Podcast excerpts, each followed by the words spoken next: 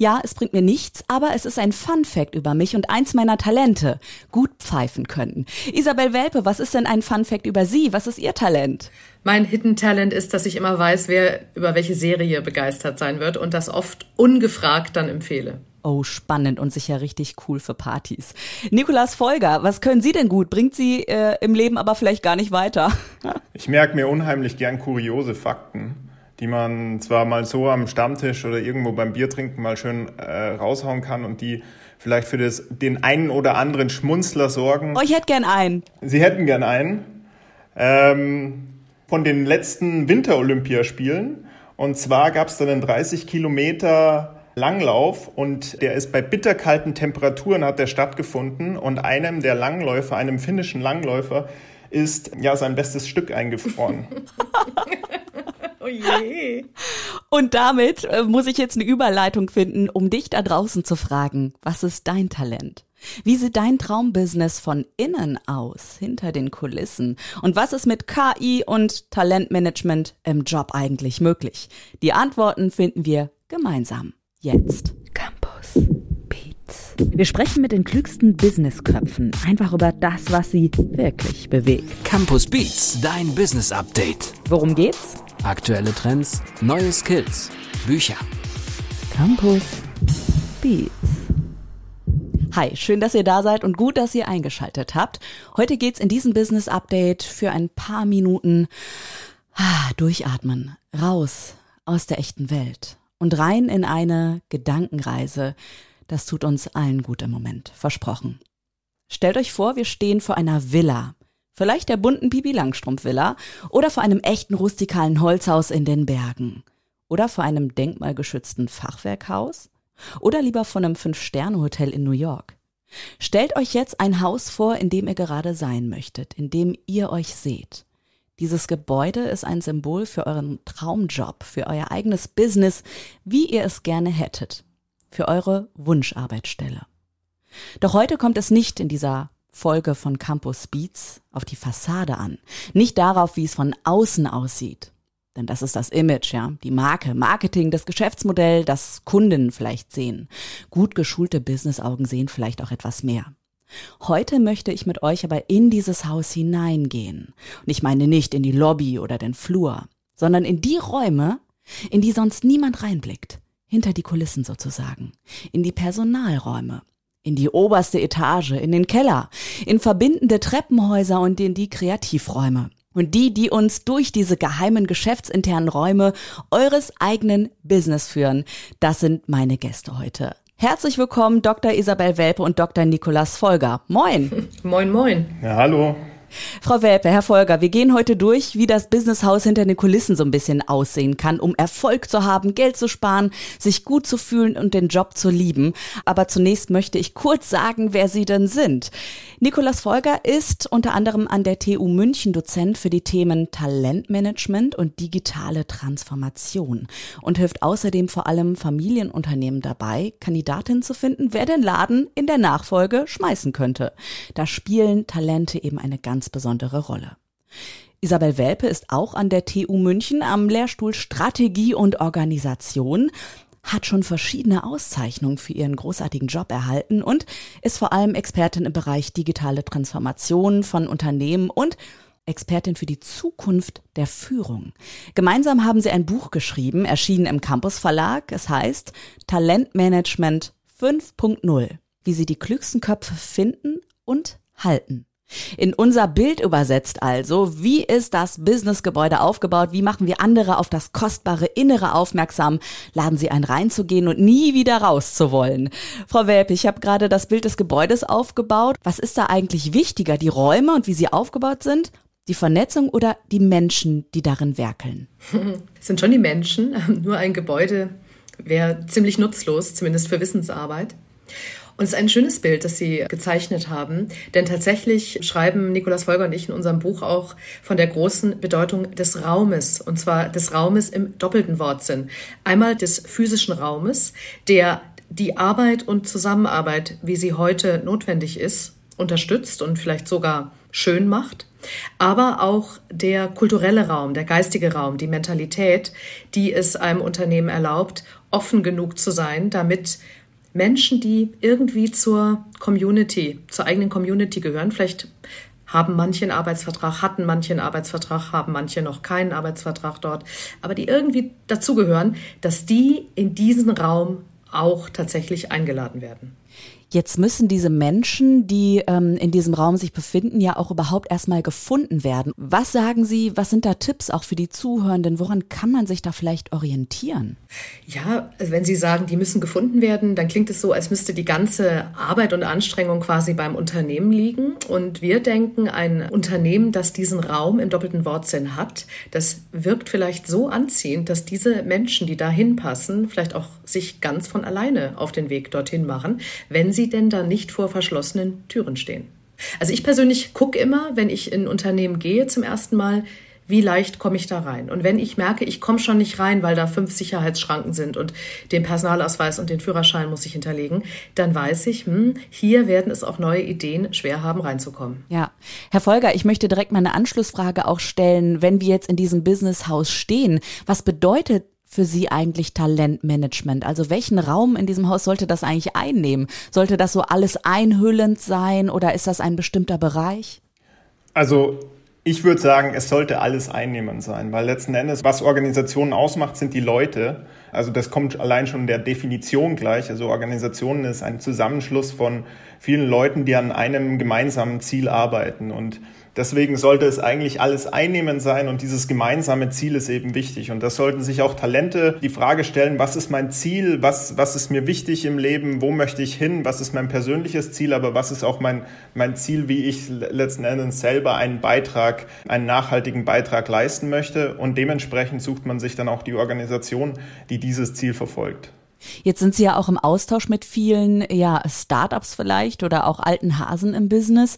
Was konnten Sie denn identifizieren? Was läuft schon super gut? Wo stehen wir eigentlich in Deutschland und was muss eigentlich unbedingt passieren, um dieses Haus mal zu sanieren, so ein bisschen? ähm, vielleicht fange ich mal an, was, was super gut läuft in Deutschland ist, ähm, wir sind wahnsinnig gute Tüftler, schon, schon von Haus aus her. Wir sind eigentlich, wenn man es so will, sehr kreativ und sehr gut darin, neue Dinge zu entwickeln. Aber wir sind nicht sonderlich gut darin, innovativ zu sein.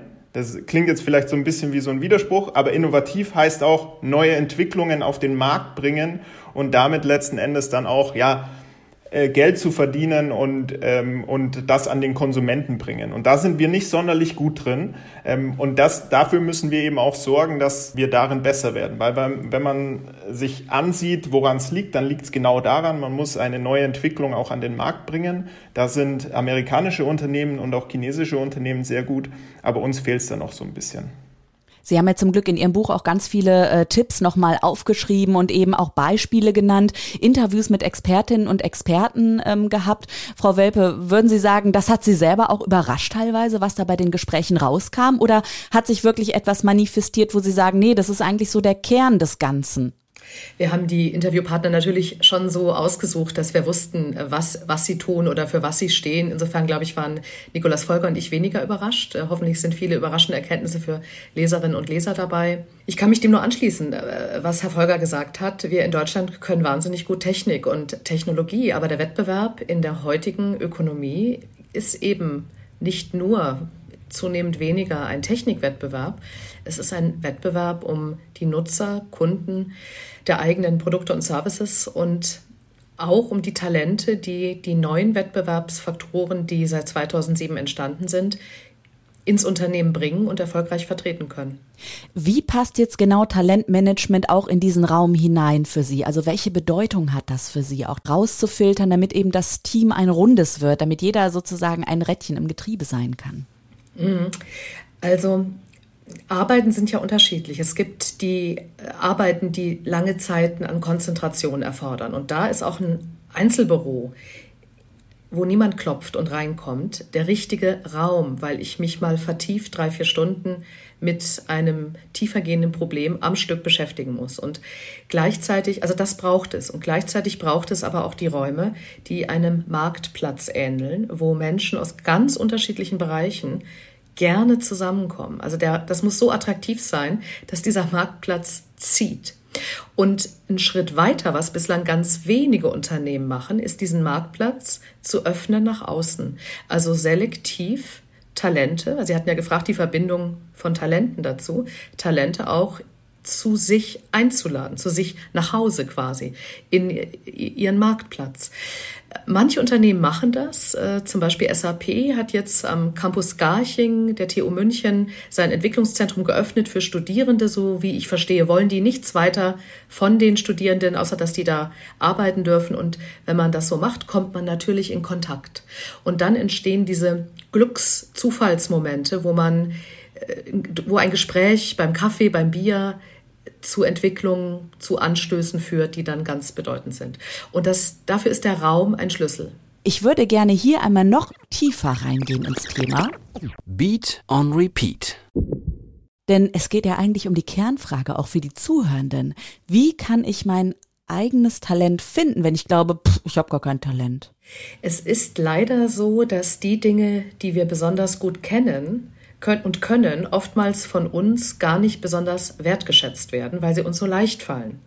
Also der Tipp an die Zuhörerinnen und Zuhörer von mir wäre zu überlegen, bei welchen Handlungen oder Kompetenzen denken Sie, oh, das ist doch nichts, das kann doch jeder.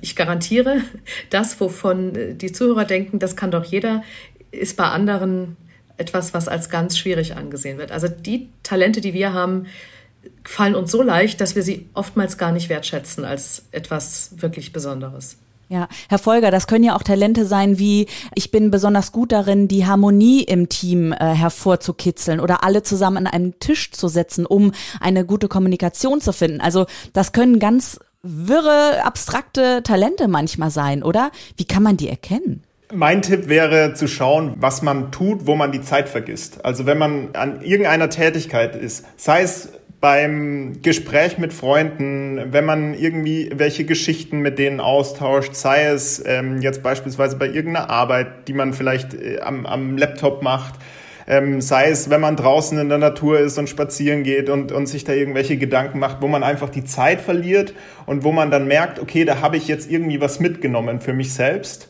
Das sind letzten Endes die eigenen Talente, weil was ganz wichtig ist, Talent ist, und das zeigt auch die Forschung, ist, es gibt kein Naturtalent in dem Sinne, wie man es immer meint, dass man jetzt irgendwie aufwacht und man kann plötzlich wie Cristiano Ronaldo Fußball spielen. Das wird nie passieren.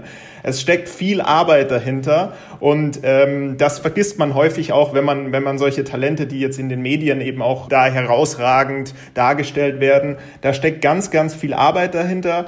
Aber damit man eben auch diese Arbeit letzten Endes leisten kann, muss man sie auch irgendwie mögen, weil eine Arbeit, die man nicht mag, die führen zu negativen äh, Outcomes wie jetzt Burnout, Stress, Unzufriedenheit und dann macht man diese Arbeit natürlich auch nicht mehr gern und investiert da auch nicht mehr viel Zeit rein. Also das ist, glaube ich, ein wichtiger Aspekt, dass man irgendwie auch das wirklich, was man, dass man herausfindet, was mag ich wirklich gerne und dann in einem nächsten Schritt zu schauen, wo wird das benötigt, was ich wirklich gerne mag.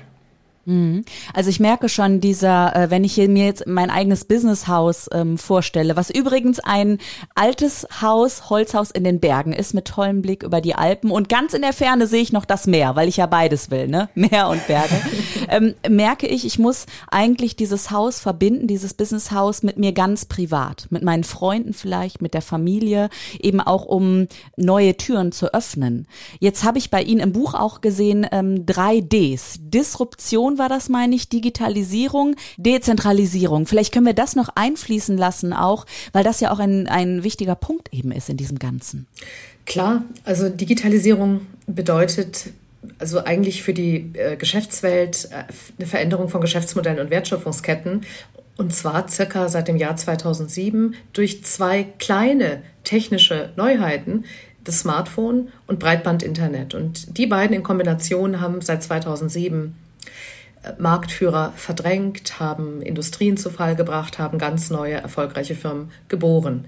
Und jetzt stehen wir an der Schwelle einer neuen Transformation, der Dezentralisierung. Ein anderes Wort für äh, die Blockchain-basierte Wirtschaft oder auch Web 3 genannt. Und die wird sicherlich ähnliche Effekte haben, die etablierten Geschäftsmodelle, diesmal von den digitalen Stars, Google, Meta, Facebook etc. angreifen und verändern oder auch neue Marktführer in diesen Bereichen hervorbringen. Und natürlich braucht es hier auch wieder die richtigen äh, Talente und man muss also früher hat man in der Strategie gesagt, ähm, Structure follows Strategy oder Form follows Function.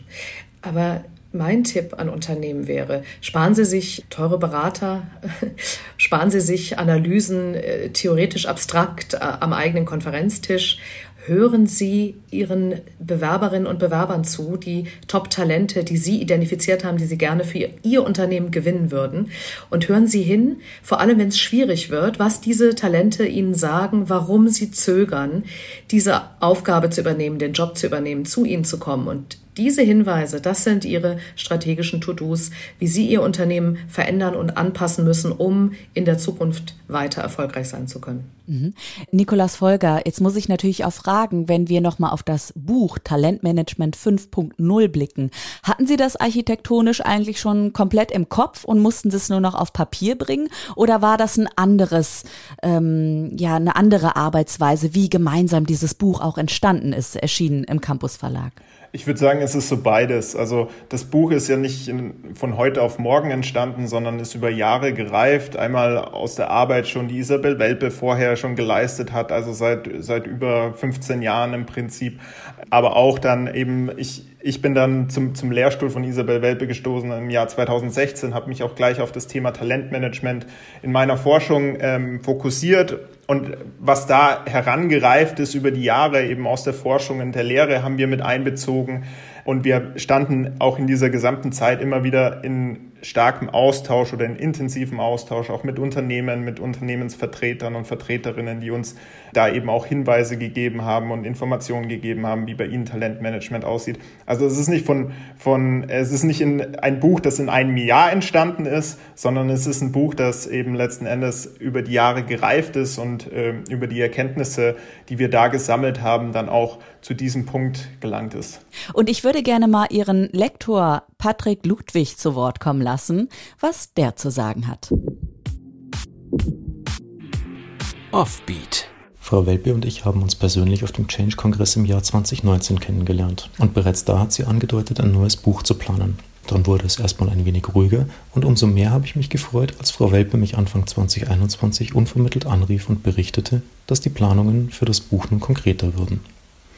In ihrem kurzen Projektaufriss hat mich ein Punkt ganz besonders angesprochen. Man solle doch einmal darüber nachdenken, was Unternehmen vom Tinder-Prinzip lernen können. Die Idee fand ich so provokant, dass mein Interesse geweckt war.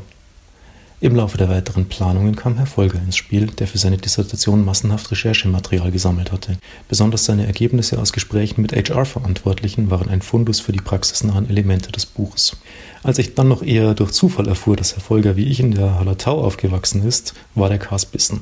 Es entstand eine unheimlich wertschätzende Zusammenarbeit, die mich dieses Projekt noch lange Zeit in schönster Erinnerung behalten lassen wird. Likewise.